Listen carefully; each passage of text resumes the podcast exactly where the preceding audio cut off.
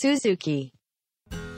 はいということでついに皇帝の座についた不足点ですが今回が最終回ですねお願いしますはいやっと最終回ですけどもはいまあ様々な歪みが生じてきてしまいます。ん一つはですね、うんやっぱりその内政にずっと集中してきてしまった。もうどうしようもなくそうですよね。はいはいはい皇帝になるために普通の人間よりも圧倒的にあの難しいステップをまあ踏まないといけなかったので、うん。その内政にめちゃくちゃ集中してたがためにですね、はい。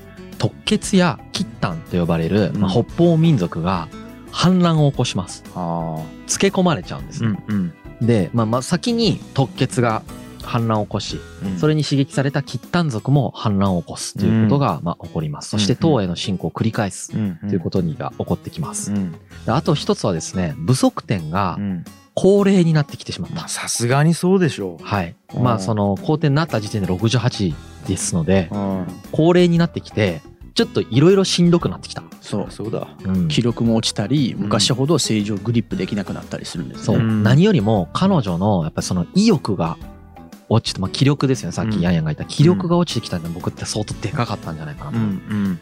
あの病気がちになってきた、はい。うん、そしてやはり後継問題が片付かない。これどうしたらいいんやと。うん。誰を皇太子にしたらいいんだと。うん。で武将士ってさっき出した人がねうん。言ってた人がうん。後継者としてどんどんガンガンアピールしてくるんだけどもう全然信頼してないからうん。ダメだなこいつとうん。思ってたと。うん。でそれ以外のめぼしい人は全員もう殺しちゃってるわけですよね本人が。はもうどうしようもない状態になってるわけです。いうん。この時に敵人血が言ってきます。うん。中層ですよね幽閉させてる15年間ぐらい。あのはいはいはい。はい。あの中層。はい。前の前の皇帝で。うん。皇帝になった瞬間ちょっと調子に乗っちゃったら速攻で廃位させられた中層さん。2ヶ月もしなかった人。うん。はい。この中層を皇太子として据えたらどうなのっていう話をするんですよね。はい。はい。これをまあ渋々 OK するんですよ。ということは理系理家なんです。はい。だからまあ武州長これで終わることが分かってたんですよね。なるほど。うん、っていうのがあります。ん。うん、ででしこの頃ですねうん。晩年しかも新しい愛人ができます。これを張張さんって今でも中国でよくいらっしゃるじゃないですか張、うんうん。あの弓辺に長いと書いて張ええ。張氏兄弟。うん。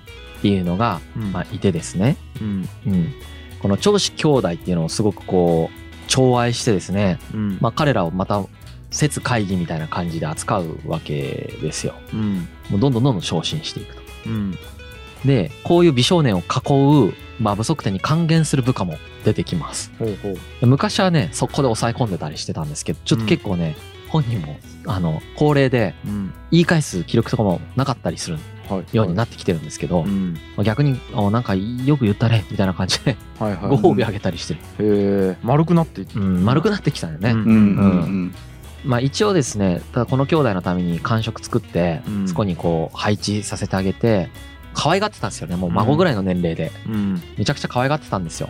うんうん、で、えーっと、まあ、こういう状況なんで、さっきみたいな、その、反対する人の中にもう一人いてですね、うん義元中っていう人が出てきます。はいで、この義元中っていう人は、うんえーっと、この長子兄弟っていうのにものすごく批判的なうん人ですね。まあ、うんそういうことするなと思ってる人ですね。はい。で、これが結構でかかったんですけど、うんその義元中を失脚させようとするんですね。うん不足点自体が。うんさっきの人は許したんだけど、この人は許さないんですよ。はいはいはいで、失脚させようとして、あの、処刑しようとした。うんそもそもね。うんうん処刑しようとしたんだけれども、まあ、流罪左遷で終わっちゃうんうんです。うんこれはいろんな他の家臣たちからの反対があって、それを抑え込むということができなくなっていったっていうのが関係しています。うんなので、もうここら辺から実は今までのその不足点とはちょっと違う状況になってきていると。若干パワー落ちてますね。うん。まあ、結構パワーが落ちてますね。うん。往年のような異例がなくなっていってるんです。よ。そう。うん。うん。ではい。パワーが落ちたことによって宮廷内でまた権力闘争がまた激しくなっていくっていう構図ですね。なるほど。この義元中でしたね、結構かっこよくて、もうなんか、このエピソードはさっきのコクリが出てきた時のエピソードだったと記憶するんですけど、なんかこう、コクリにはめられるじゃないですか。もうみんなビビるじゃないですか。はいでもコクリにペコペコするんですけど、うんこのギゲンジュ全然ペコペコせずに、うんもうはめるならはめろや、みたいな。えもうしてねえし、みたいな感じで、えもう堂々としてて、うんで、何回か、もうはめよ、コクリも頑張って頑張ってはめようとするんだけども、はいもう全然効かないんですよね。えもうしてないし、みたいな。拷問的なやつ受けるのに拷問はどうなんでしょうね。はいはい拷問することができる前ぐらいの段階で多分あのなるほど終わってると思はいいはいます。はい。うん。で、まあもう本当に拷問されるかもしれないわけじゃないですか。うんでも全然もう顔色一つ変えずに、もうやってませんみたいなうん。感じで、普通になんていうか、3回ぐらいアタックされるんだよね。ほう。3回ぐらい受けるんだけど、そういう攻撃を。はい。全部普通にもうなんか顔色一つ変えずに、もうやってないですけど、何してんの？お前はめようとしてんの？みたいな感じで。はいはい。一回処刑直前まで行くんだよね、この人。処刑直前まで行くんだけど、うんうんもう本当に処刑直前の時も顔色一つ変えずにいて、うん。で、こう、やっぱり冤罪でしたみたいな感じで止めが入って、へえセーフになるみたいな。気も座ってますで、ね一言も何も喋らずに、普通に帰っていったらしいです。かっけー。かっけまあそういう人もいます。うん。ーいいね。まあ、樋口さんが好きそうな。僕も大好きですけどね、いいねそういう人ね。渋いっすね。渋いっすよね。うん。うん。これが出てくるね中国もねさっき室越さんも言ってましたけど、うん。そうね休みの時にね、ね。うん。なんかすごいね。うん。こういう人が出てくるのがやっぱり俺はね、その儒教のいいとこだと思うんだよね。うん。まあ、儒教の前からこういう人いるんですけどね。うん。春秋戦国時代からいるんですけど、うん。その春秋戦国時代の機運がうん残ってるってことだと思うんですね、儒教として。なるほど。うんうんうん。考え方のスケールが大きいんですよね。なるほど。自分の命とか自分の家族が流星するかどうかみたいな関係なく国家とかうん。行く末みたいなものを考えて行動する人が出てくるっていうところがすごいところ。そうだよね。なるほど。そう。うん。だから顔色一つ変えないってことができるわけだようね。うんん命より大切なもんがあるみたいな感覚ですね。そうですね。なるほど。はい。こういうの逆にこういうこう価値観があるその国家統治の価値観があるから儒教がやっぱ中国でもとはやされたっていうのもあるだろうね。まあ本当に帝王の学だよね。まあそうだよね。でも、儒者の概念だよね。やっぱこれは、その孟子とかもこんな感じだもんね。そうだよね。孔子とかね、孟子とかがまさにこういう人たちだったから、うん。これを踏襲した人たちっていうのがまあ、ずっと系譜として存在していて、なるほど。こういう人たちがやっぱりこういう腐敗した政治の時にう、ん。キラッと光りますよね。うんかっこいいなんか。キラッて光りますキラよッね。とね。ずっとうえうえうえってなってた。うわうわってなってたんですけど。あキラッあ見つけた？みたいな感じですそうですよね。ははい。いうん。で、えーっとですね、あの、不足点最後どうなるかっていうと、か。もう最後に行きますね。あ。ららはい。もうそういう時期です。はい。もう異例を失っていったという話をしましたけど、うんで、後継者も結局のところ中層に再度指定したという話をしましたよね。うんそれ敵人決がうまく動いたわけですね。うんもういいでしょうと。うんしょうがないじゃんっつってうんやったわけです。うんとはいえ晩年に超兄弟っていうのはめちゃくちゃ調子乗ってるんですよ。い最後の愛人として。で、この超兄弟は、不足点の後ろ盾がなくなったらもういろんな人からぶっ殺されますから、はいその用語は分かってるわけですよね。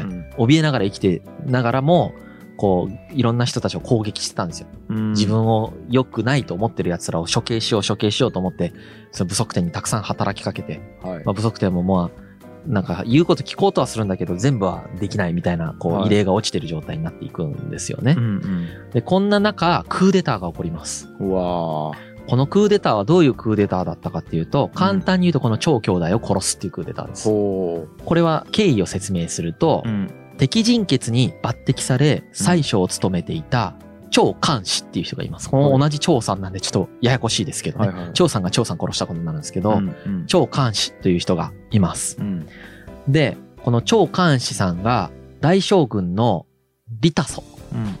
リタソっていう人、うんいや名前ただの名前ですよ。リタソ。リタスね。うん。リタソを味方に引き入れてうん、500人の兵で中層を連れ出してですね、うん。この武足点がうん。こう寝ているうん。ところに行って、はい。でそこに超兄弟いるよね。うん。武足点のところに愛人である。うん。この超兄弟を二人とも切り捨ててですね、で、武足点に皇太子に帝位を譲りなさいとうん。いうことをまあ要求します。この時、まあ、武足点は悟るわけですね。うんはあ、もう終わったな。あここまでか。みたそいうな。もう自分の活動もう終わったなって思ったんでしょうね。はいはい。うん。まあ、退位しなさいと言われた。退位をする代わりに、尊号を約束しますよって言われてて、うんうんうん。その尊号が側転体制皇后です、うんうんうん。だから側転武功って言うんです。よ、うーん。うん。うん側転体制皇后ちなみにこの長監視も彼は彼自身の実は思惑があったんですよね。うん。この時の長監視っていうのはまあ80歳なんですよ。あ結構高齢、うん、でやっとこう80歳になってやっと最小になったこう遅咲きなんですよね。うん。でもっと出世したいけれども結構くすぶってたらしいんですうよ。うん。ん。でほら武則天はもうすでに後継者を指名してるんですよね。うん。だからもうほっといて武則天がまあ例えば亡くなったりとかしたらもうそのまんま李家に王朝が受け継がれる可能性がもう非常に高かったんですよ。もうすでに路線として決まってたんですよね。うんうんでも長監視はなんとか自分の手で李家に対するこう政権交代を行いたいっていう功績を作りたかったんです。なるほど。なうん。そう。なのでこうほっといたらそのまんま李家の天下にまた戻るのに彼はそこで最初にこう手を出してクーデターを起こして自分でその実績を作ったっていう功労者になりたかったんだ。そうそう功労者になりたかった。でまあそのほら武則天もさうん。どの道皇太子に行くわけだからさ、うん。でももう自分も83歳ぐらいなのこの時うね、ん。もうもういっかってなったわけですよ、はいはいこれを新流革命というシェンロンですよね。新流革命と言います、うん。まあ、このようにして引退していくわけですね、うん。でその後ですね、まあ、この年の暮れに武則天は亡くなりますこの時83歳、まあ、81から83だというふうに言われていますけど、まうん。あ、かなりの高齢ですようね、ん。うん。こうして、まあ、武則天の人生は終わっていくと。はあ。の途中で出てきた中宗の奥さん伊皇后っていうのが出てくると思うんですけど、伊達天の伊ですよね。あはい。伊皇后って出てくるとあの、あれした人ね、あの、ほら、中層をそそのかしてはい、中層を結果的に失脚させちゃった人ね。うんうん。で満を持して、えー武則天が亡くなったので、うん。伊皇后もやっぱり同じことをもう一回やろうとするんですよね。はいはいはい。キャリアモデルにしちゃうか。ら。なるほどね。うんうんでこの伊皇后をがその武則天の真似をしたところをまたそれを倒す人が出てくるんですようね。んうん。それが武則天の孫の李隆起という人で後の元宗うん。クロートの宗教の宗で元宗ですよね。楊貴妃を愛した人ですね。ううんん Spotify オリジナルの方で楊貴妃出たと思うんですけど、ありましたねそこに繋がってきますね。そこにここ繋がっていくっていうなるほどことですね。なるほどはい。まあだから、その、いい皇后はもう全然成功せずに速攻でダメになるんで、うんやっぱりまあ、不足点を真似したけど、不足点のようにはならなかった。まあねすごすぎたんですね。はい。うん、まあ、この不足点はやっぱり後世のその師匠からは様々なそうだね。ね、えうん。ー評価を受けています。まあ、うん君を殺し国を奪った王様だとか、残忍なエピソードばっかりあるやつだとか言われたりだとか、うん。まあ、逆になんか相当すげえぞこの人と。ううん。ん、言われたりだとかですね、うん。まあ、いろんな評価をこの人は受けるわけです、ね。そうですね。まあ、逆に同時にこう武則天の登場以降の党ではぱり政治世界でその力を発揮する女性がやっぱちょいちょいこう登場してくるんですよね。うんうんこれによってやっぱ男性側のこう権力者による女性の制限っていう政治介入の制限がやっぱ加速していくっていう側面もあります。うんだからこう武則天の後はこう徐々にこう武則天をディスっていくっていう風な歴史の記述とかにはなってるんですよね。なるほど、うん。まあ、あと弁明をするとね、うん。すごい残酷なエピソードが多かったですよね。うん。国利のエピソードとか。うん。ありますけど、まあ別に彼女のために弁明するわけじゃないんですけど、うん。こういう見方もできるんですけど、うん。やっぱりこの時代女性が皇帝位につこうとすると、これぐらいのことをしない限り無理だったっていうのも間違いないななるほど。逆に言うとね。はいはいはいはい。これぐらいのことをしたからこそ、まあ、皇帝位につくことができた。うんまあ、ただ、この時彼女が皇帝位につかないといけなかった、まあ、その、なんていうか理由みたいなのは、まあ、本人の出世欲しかないと思いますけどね。なるほどううんうんまあ、わかんないね。でもね、自分の、その、うん武州長を立てるっていうことが、すごく先祖のためにとてもいいと思ったのかもしれない。なるほど。いろんな理由があったのかもしれないですけれども、ん。まあ、いずれにせよ、ね、これほどの苛烈さがない限り、やはりこの逆風を乗り越えるってのは、まあ、まず無理だった。なるほど。と言えますね。ううん。ん普通に優しくしててこんなことなんないからね。うん。うんうん。なるほどね相当エネルギーが必要だったんでしょうエネルギーが必要だったし、これぐらいの、なんかやっぱり抑え込みが必要だった。うんそしてそれを実現することができてしまった人で、うんそういうスキルと頭の良さを持ってた人だったということですね。うんそうだねなるほど一代で結果を出さないといけなかったもんね。そうだよねうんあの、息子に託すなんかできないからね、この人の場合は。ほら、うん曹操とかだったらさ、息子の代に、じゃあ、その漢王朝を簒奪して、義王朝を立ててくれっていうのを息子に託すことができるわけですけど、うんうんうん。まあ、不足点って自分の息子に託したら義王朝になっちゃうからさ。そうですね。めちゃくちゃ難しいよね。これも男と女のね、うん。当時の違いですね。そうですよね。まあでも特筆すべきはやっぱり彼女がちゃんと家臣と信頼関係作ってることですようね、ん。なるほど内閣で。確かにね。内閣として蘇生した人たちと、なるほどね自分の手のものを作っていって、うん。まあ、その一部使い捨てにしまくってますけどやっはいぱり優秀な人たちは優秀な人たちで彼女のもとにずっと残ってる人たちもいるので、はいはいはい。そのやっぱそこら辺はすごくなんていうか女性でそれができてる人ってやっぱその世界史でもほとんどいない。うーん。日本の女性天皇とかやっぱり中継ぎ的な立ち位置ですから。うんうんうん。うん。なるほどですね。うん。ね。いやーじゃあちょっと一旦本編はこんな感じでそうですね。エンディングに行きましょうか。はい。はい。い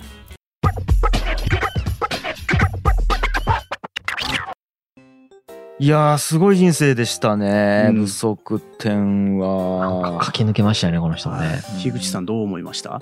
ちょっと、うんこれでも言っちゃあれかな。もう言っちゃってくだいさいよ。なんかあんま好きじゃないっすね。いやまあまあまあもううん。今日聞いた情報だけですよ、はいはい。いや別に俺は何十冊も本読んだわけじゃないし、うん。なんですけどなんかこうエリザベスとやっぱ比べますよね。エリザベス一世とかと、なんかあの人のやっぱ生きていたあれを聞くとやっぱなんか国を良くしようとか自分がっていうよりはこうやっぱこう組織として良くしていこうとかそれをやっぱ感じたんですよ。うんなんか不足点の場合はやっぱね身近な人殺したりとかがどうしても印象としては確かにねその残る。エリザベスとかと対比するとすごくよくわかりますよ。うん彼女がどれだけすごかったか、うん エリザベスが。うんそううんなんですよね。でもちろん、えー、と相当すごいと思うし、まあ、優秀だったんだろうなと思うんですけど、まあ、好きか嫌いかで言うとね あんまりですね。うでもは一方でいねは武則天がはい。統治した中華っていうのいははあの農業もうまくいってるしはい。人口も増加してるしはい。民衆にとってはいい知性だったわけですよね。い。まあそっかそっか、うん。そうなんですよね。うん。だから僕多分今日のこの話だけ聞いてるからそういう印象を受けてるけど、それによって何がどう起こったかっていうのはちょっと、まあ樋口さんの美学的にあまりはまらなかったまあっていううそそうそうことでしょうね。まあだからまあ今日聞いたのは結うん。構その不足点のヒューマンストーリーなので、うん。そこだけ見るとって感じですね。うん。まあでも、その彼女の、うん。なんていうか、性格とか動機みたいなのはやっぱ分かんないんで、うん。予測するしかないんですよね。うん。なぜここまで権力欲があったのかとか、うんうんどういうところでどういう感情を持ってたのかっていうのを、うん。まあ今日あんまり今回語らなかったんですけどうん。う、ん実際、あの、どこにも書いてなかったんで、まあね。予測するしかないんですけどね。うん。やっぱり結構ね、やっぱあの、幼少期の、あの、異母兄弟からいじめられた経験ってでかいのかまあなと。原体験だったかもしれないね。でうんで母親しか信頼できる人間がいなくてその母親は最後までねやっぱすごく大事にしてるんですよ。うんでそのそれとすごく対比されるような形で他の親族うん他の母親以外の親族に対してすごく苛烈なんですよね。なるほど。で自分の権力を奪おうとする人間に対しての苛烈さが特にとてもすごいんですよね。うんうんそれがお姉さんであってもうん息子であってもってなってるので、うんやっぱりね、この人のその根底には当時のその原体験から来る防衛反応みたいなのがううんずっと備わってたのかなっていう感じはしますけまあどね。ね。だからね不足点を作ったのはその環境だったって考えると何がどう悪いのかとかも分かんないわですね。かんないですよね。まあ、あとは一回ほら、うん。もう何の希望もない状態になるわけじゃんか。そうだねのあとは甘さんになって一生を得ますみたいな。うんうん。そこからのなんか急に構想がに認められるという、はいはいはい。まあ、あれってすっごいラッキー、うん。まあ、ラッキーなのかアンラッキーなのかわかんないですけど、うん。まあ、あれがなかったらダメだったっていうところが運要素じゃないですか、めちゃくちゃ。ね完全にね。超運要素じゃないですか。なんかそういうところもね、多分ね、彼女の、なんて言うんだろうな、一回終わったんだけどう、ん。なんかセカンドチャンス来たみたいなところも、うん。すごいなんかでかかったんじゃないかなと思うんですよね。なるほどね。とも言えないですねなんか いやなんか俺ずっと思ったのは人間ってなんでこんなに権力欲しがるんやろっていうのがずっと思ってましたねなんか聞きながら。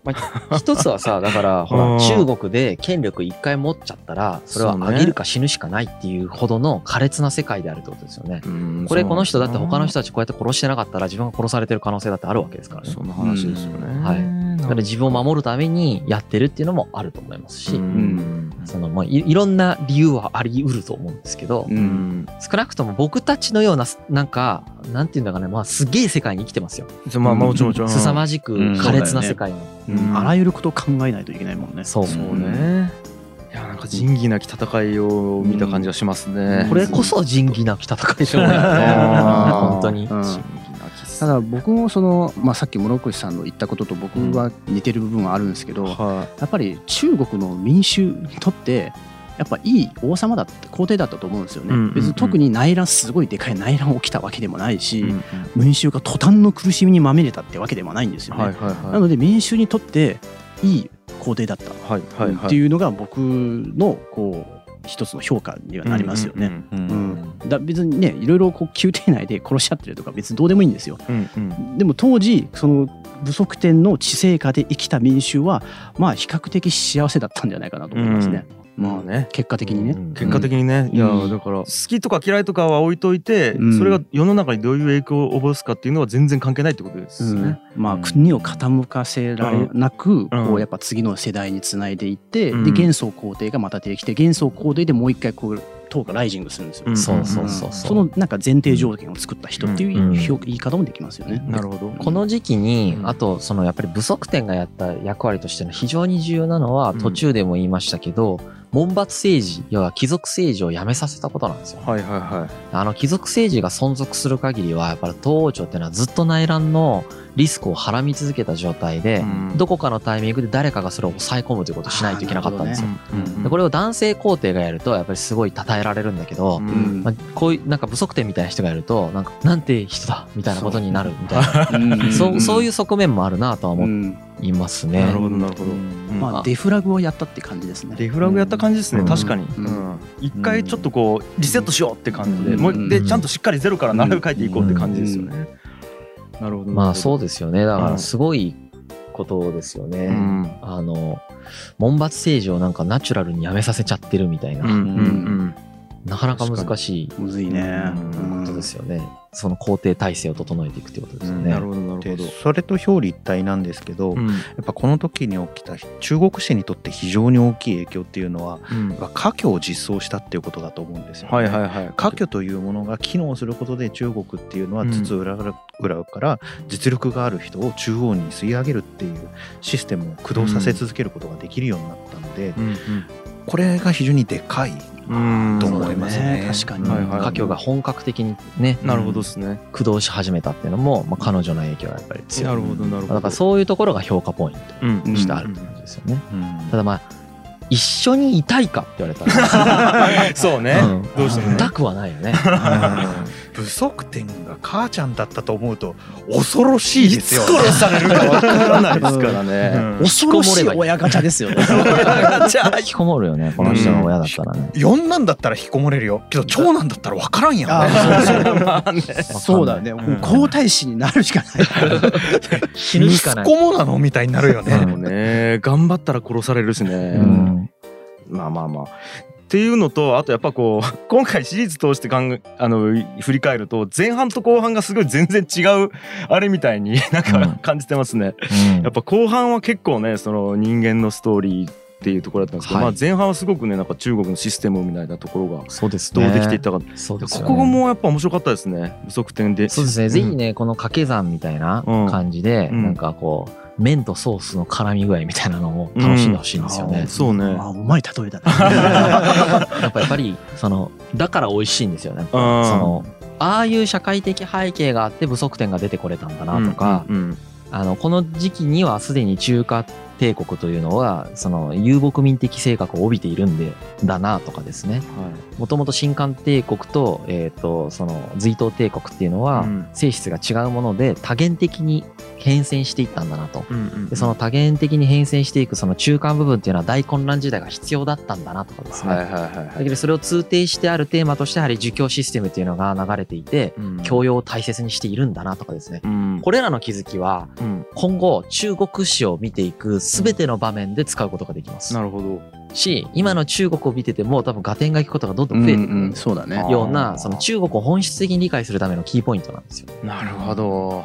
だからこういうことが分かってるとすごく中国史がよく分かってる人。なるほど、ね。普通に勉強しても分かんないからねここまで、そうね、うん、事実だけしか見ないですからね。そう。うん。なるほどなるほど。やっぱり秦漢と隋唐で分けてその間の混乱期というこういう区分であるはいはいはいとかもすごく結構勉強しないと出てこないんですそんななるほど、いやありがとうございます。いや もう本当に。今回だって僕たちが本読んだ本のうん、90%ぐらいは不足点の本ではなかったからね。ああなるほどなるほど、うん。ね。時代背景のね。時代背景の本だった本だよねなるほどなるほど、だって不足点の本あの数冊しかねえもん日本、うん。あそうなんですね、そもそも存在してなかった。だからまあヤンヤが中国の本。ヤンヤンしか読めないんで。買ってきて。ヤンヤンが読んでくれましたけどね。うんでやっぱ前半で特に感じたのは、まあ、深井さんも何回も言ってましたけどいいと思ってやったことが全然ダメでそれが影響を及ぼしてここがこういう風になってどうなってこうなってもうな何が正解みたいな、うん。その時その時ミクロで見ると完璧な判断をしてたにもかかわらずマクロで見たら失敗だったりとかもう訳がわからないなっていうのがあって、まあ、完璧じゃないんですよね。失敗というか何事もそのミクロ的には完璧に見えるような施策であるとか、うんまあそれこそマクロ的に完璧に見えるような施策っていうのがうん。実はなあのあらゆる面で完璧ではないっていうこと。ですすごく当たり前なんだけどうん。我々は基本的にそれを忘れてるじゃないですか。はいはいはい。日常生活で。うん。忘れてるからこそ力が出るじゃないですか。はい。そもそも。うん。忘れてるからこれが大事だと思って突っ込むことができますよねベンチャー起業家とかまさにそうだと思うそうですね。ある種盲目になってる部分があるからはい。走れるっていうことです、はい。これが大事だ。今の時代これが大事だとか僕も言ってるわけじゃないですか。うん。これ大体間違ってるってことだよねってい うそのダブルエンジンを持つってことですねこういう俯瞰視点と、まあ、うん。一方でさそのやってる自分のその感情は否定する必要がないわけじゃん。か、うん。大事だと思ってるっていうことは別にいい,、いいし、そうだねこの瞬間その判断しかできないわけだから、うん。じゃあもうこの当時のその漢帝国とかしじゃあ新帝国に戻ってね。うん。新漢帝国の新帝国に戻って始皇帝に、いやあなたが考えてることって将来こうなるんで考え直してくださいってもどどうにもなんないですよ。はいはいはい。お前がやってみるよみたいな。そう。ーお前が考えるって言われるんで、うん。いやむしろ代案出せってなると思うんですよね。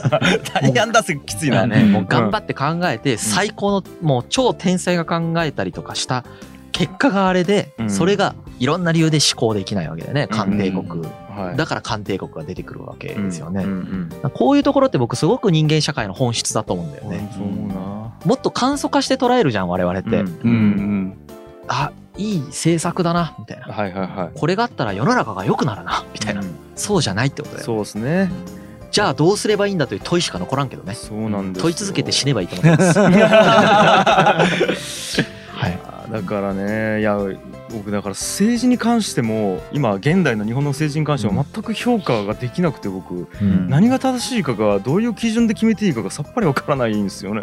僕なんかだから決めた方がいいと思うんですよね。うん、は決めることと決めないことを共存させることが大事だと思うんですよ。決めてんのに分かんないなって思ってるってことですよね。なるほど、うんそのどっち、ちかに行った方が問いが再生産されないんで簡単なんですよ。はいはい、けど問いを再生産させ続けるには分かんないなって思っておくことがすごく大切だと思うんですよね。ううん。ん。これが自分を俯瞰視点に引っ張り上げるフックになり続けるわけじゃないですか。うん。その感覚がこの無常感の中で僕は得られると思うんですよね。確かにね。あー無知の知ってやっぱすそうごいんだな。そういうことだと思うんですよ。無知の知なんですよそれは。うん。まあ、 unlearning とも言えますねそうですね。そのフックがないとうん。まあ然るべきタイミングで上がるかどうか分かんないんだけど引き上げられないじゃないですか。うん、ずっと。うん、なんでそれが学べると思うんですよね。まあね。いや俺でもなんかちょっと危険なのが何やっても一緒なんじゃないかっていうなんかこう、なんすかね。寂しくなる時があるんですよ。僕はねうんそれをねやっぱ僕も思ったことが何回もあったんですけうんどそれがちょうどそれこそなんていうの？いろんなベンチャーに参加して、まあはい。100%力出そうとするんだけど、うん。80%ぐらいしか出せないわけですよ。はいはいはい。で無常感があるからね。僕の中に常にその歴史勉強してるからさどっかに無常感があるわけ、はいこれやっても意味ないかもってうん、思ったんだけどずっと考えていくとですねうん。他にやることないわけ、そういうことですね。そう。無常感があろうがなかろうが僕がやることってもうこれしかない。もう、ん。そういうふうにやるしかないじゃん。うん。したらさもうあんまつべこべ考えずにやればいいじゃんっていう側面もあるわけ。はいそのダブルを走らせてます僕。だからうん。意味がないかもしれないと思いながら他にどうせやることがないわけだから全力でやるしかない人生であるということもなんていうか考えてるって感じですね。うんうんうん。すげえ楽だよそれ。まあまあまあ。超気持ち楽ですけど。はい。はい。まあ俺も全く一緒っすね。ただなんか危険ではあるなと思ってます。そうなんですか？突っ走れてしまうから。うん。ブレーキぶっ壊すことできるんですよ多分。うん。そうですよね。危険だなと思いながら。まあでもそれが俺の人生かと思いながら、まあそうですね。まあ樋口さんの人生はね、もう出見しかない。出家しかないしほらはいでもさ突き抜けないとさこうやって新しい時代にこう稼働していかないじゃん。繋がっていかないじゃないですか、突き抜けるの大事ですよ。この人ほら不足点みたいなやべえ人が出てくるわけだから、うん。だから門閥政治がなくなっていって、うん。さっき言ったみたいにほらうんあれがね家境が本格稼働していってっていうことが起こるから時代が変わっていくじゃないですか、うん。彼女はそれを目指してはなかったかもしれないけど、うん。時代はやっぱり変遷していくわけですよね、うん。突き抜けたことによって、そうだね。吉田松陰だってそうじゃん、うん。でも我々って突き抜けることぐらいしかやることないんだよ最初から。うん。本当に。うん。うん。本当にそうですよね。で結局今日見てきたこともそうですけど保身したやつ滅んでますからね。そう保身しても。そううんそう保身しても突き抜けてもどうせ滅ぶんですよ。どう。せ滅ぶあいいなこれ。そう。で保身した人はもう何にもなってないじゃん。うん。もう本当でも突き抜けた不足点は歴史に残ってるもんな。残ってるし、まあ、何かを変えてるじゃん、そ変わったことによって世界が変わっていくからなんかうん。僕それはすごく大切だなって思ってますけどね、うん。予測はできんけどね。うん。そうだね。確かに。歴史見てるとその連続ですもんね、うん。確かに。本当彼女ってもう既存のシステムっていうクソ高い壁に真っ向からぶつかっていった感じはあるよな。そうだよね、うん。そこに対する反骨心も感じるよねやっぱりね、こんなにやる気持続しないでしょ普通。うん。大変だもん。うん。孤独でしょ、そして、うん。うんこれどう考えてもさ、うん。自分が皇帝になるためにいろいろ考えてくれる人なんて他にほとんどいなかったはずですよ、はいはい。うん。なんならね足引っ張って殺してやろうとしてるっていうね。う。ん。なのに彼女は多分一人で結構いろいろ考えてこうしてやろうああしてやろうって考えてたわけだよね、やっうんぱなんかねすごい意欲の沸かせ方だよね、うん楽しかったんかな。楽しかったんどうだろうね。幸せだったのかどうか微妙ですよね、うん。なんかやっぱこう節会議を殺すって決めた時の気持ちとかねね。想像するとねうん。なんか寂しい気持ちになるんですよ。多分愛してたと思うんですけど、はいはい。ね。同時にこいつと一緒にいたらダメだなっていうことが分かってるわけですよ。ね、はい節会議に利用されてるっていうのも分かってると思うんだよね。えええ寂しい気持ちになりますよね。え なる時あります孤独だったと思いますよ、うん。本当に。うん。その孤独に耐える力を持ってたんでしょうね、この人ね。こんだけ孤独だったらもう少しおかしくなってもいいと思うんですけど、まあそうね。確かにね。意外と大丈夫だもんね。最後までね。天寿全うして。だよね。うん。だから、すごい精神力あったんだろうなと思って、うん。まあそういうふうなことを考えていくと、そこまで嫌いじゃないかもしれないですね。まあまあまあそこまではね。まあまあまあそんな人でしたね。はい。はい。はいということで、えー、と10回にわたって不足点シリーズ以上ですかね。はい。ということで、えー次回シリーズの予告があるんですよね。そうですね。はい。今回からちょっと次回シリーズの予告をしていこうかなと思ってるんですけど、うん次回のシリーズは、うん正式なタイトルは決まってないんだけれども、うん資本主義についてもう一回やります。来た。えっ、とお金の歴史でだいぶやったんですけど。お金の歴史の歴史の最後の回で、はその最後の回分だけうん。資本主義についてやってるんですけど、いはい。ちょっと足りなかったな。掘り方が足りんなと思ってたんですね。なるほど。で、ちょうど最近僕が法人サポーターをやろうとしてるんですよ。なるほど。法人サポーターをあの解禁しようとしてるんですけれども、うんうん法人サポーターをやろうとした時に、うんやっぱりこの僕たちがそのサポーターを今やってるじゃないですか。個人も法人もやろうとしてると。へこれにおいて、これって、その資本主義の中でどのように説明されうる活動なんであろうかっていうこと僕個人的にすごく気になったんですえね。それを、まあその、めちゃくちゃ調べたかったんで調べたんですよ。あはい結構成果物出てきたんですよね。はあはあはあだからこれ絶対他の人に役立つわと思って、みんなにも役立つわと思って開示したいなと思っているんですよね。はいそこのはいはなんていうかな、調べたこと。うん資本主義って、まああの時も言ったけど、えーと定義するのが難しいうんし、うん我々はその資本主義の、ままあ、中にいますから、うん家の中にいるから、それの家の外から家を見るってことがなかなかできないわけだよね。ええ実際家の中にいるから。うんそれが分かりづらいわけで、どんな形をしてるかっていうのが。うんそれを調べまくった結果結構分かってきたんだよね。なるほどで経済学のところも結構調べたし、うんそのポスト資本主義って言われる流派がどういう流派があるかみたいなことも結構調べたんですよ。で当然その資本主義の歴史も調べ直したしね。うんその中で見えてきたこととか、資本主義の特徴であるとかですね。で、ポスト資本主義っていうのは、ポスト資本主義って資本主義の次の世界がこういうふうに変遷してこうなるよって言ってる人たちがいると。はいそれがどういう流派があってどういうことを言っているかっていうこともまあうんまとめたいなと思ってますし、そうか。このような変遷の中でうん見返りを渡さないうん法人サポーターと個人サポーターって何なんだろう？はいはい。どういう社会的価値があって、うんえー、と我々がこれをすることっていうのは人類にとってどういう価値があるのかっていうことも、しまあ、それを考えるために調べたのでなるほど。それも一緒にちょっと伝えていけたらなと思ってますね。まあなんかね本当有料化しようとしたら簡単なんですよ。もう例えばですけど今うん240話ぐらい放送したじゃん。うん。50話超えてるのかなこれで。うん放送したらね、うん。半分有料にすればいいじゃん。有料で公開するとか、まあ例えばね。売ればいいですよね普通に。そう。であと広告バンバン載せまくるとかね。うん。でもやっぱりね違うなって思ってるんです。うん。普通に全部聞いてもらった方が絶対人類のためになるし、うん。広告もねあうんの悪いとは思ってないんですけど、うん。あの普通に広告載せていくと何が起こるかっていうと、うん。マス向けに作り始めてしまうんですよええええだって人数を獲得した方が儲かるからえそうするといろんな人に聞いてもらうためのものになっていってしまって多分うん本質が失われる可能性がとても高いと思ってるんですねわかるわかる。だからそこがすごくなんていうか資本主義の資本主義的には僕たちをそうやって存続させることがあり得るんだけれど、うん。なんか本質的じゃないなってすごく思っててう、ん。もう本質に全振りしようって思ってます古典に関してはいいっすね。僕の人生の本質に全振りするパートは全て古典にか担うみたいななるほど感じでなるほど。その結果出てきたものってなんか失敗でも成功でも人のためになるんじゃないかなと思ってるんですよ、うんうんなので次回はうん。うん。再度資本主義いいね。ただ全4回か5回ぐらいはいのショートバージョンでやって、えー、とその後にその後はその時言おうかうわなんだ今のは。もったいぶって。次回予告、うんはい。っていうことですね。いやーまさに本当僕らが今生きているねこの世界に影響する回になりそうですからね。ねはい、めちゃくちゃ楽しみです。はいはい、ということでございまして、えー世界の歴史キュレーションプログラム古典ラジオは毎週月曜日と木曜日にお送りしております。以上古典ラジオでした。ありがとうございました。はいバイバイ。ありがとうございます。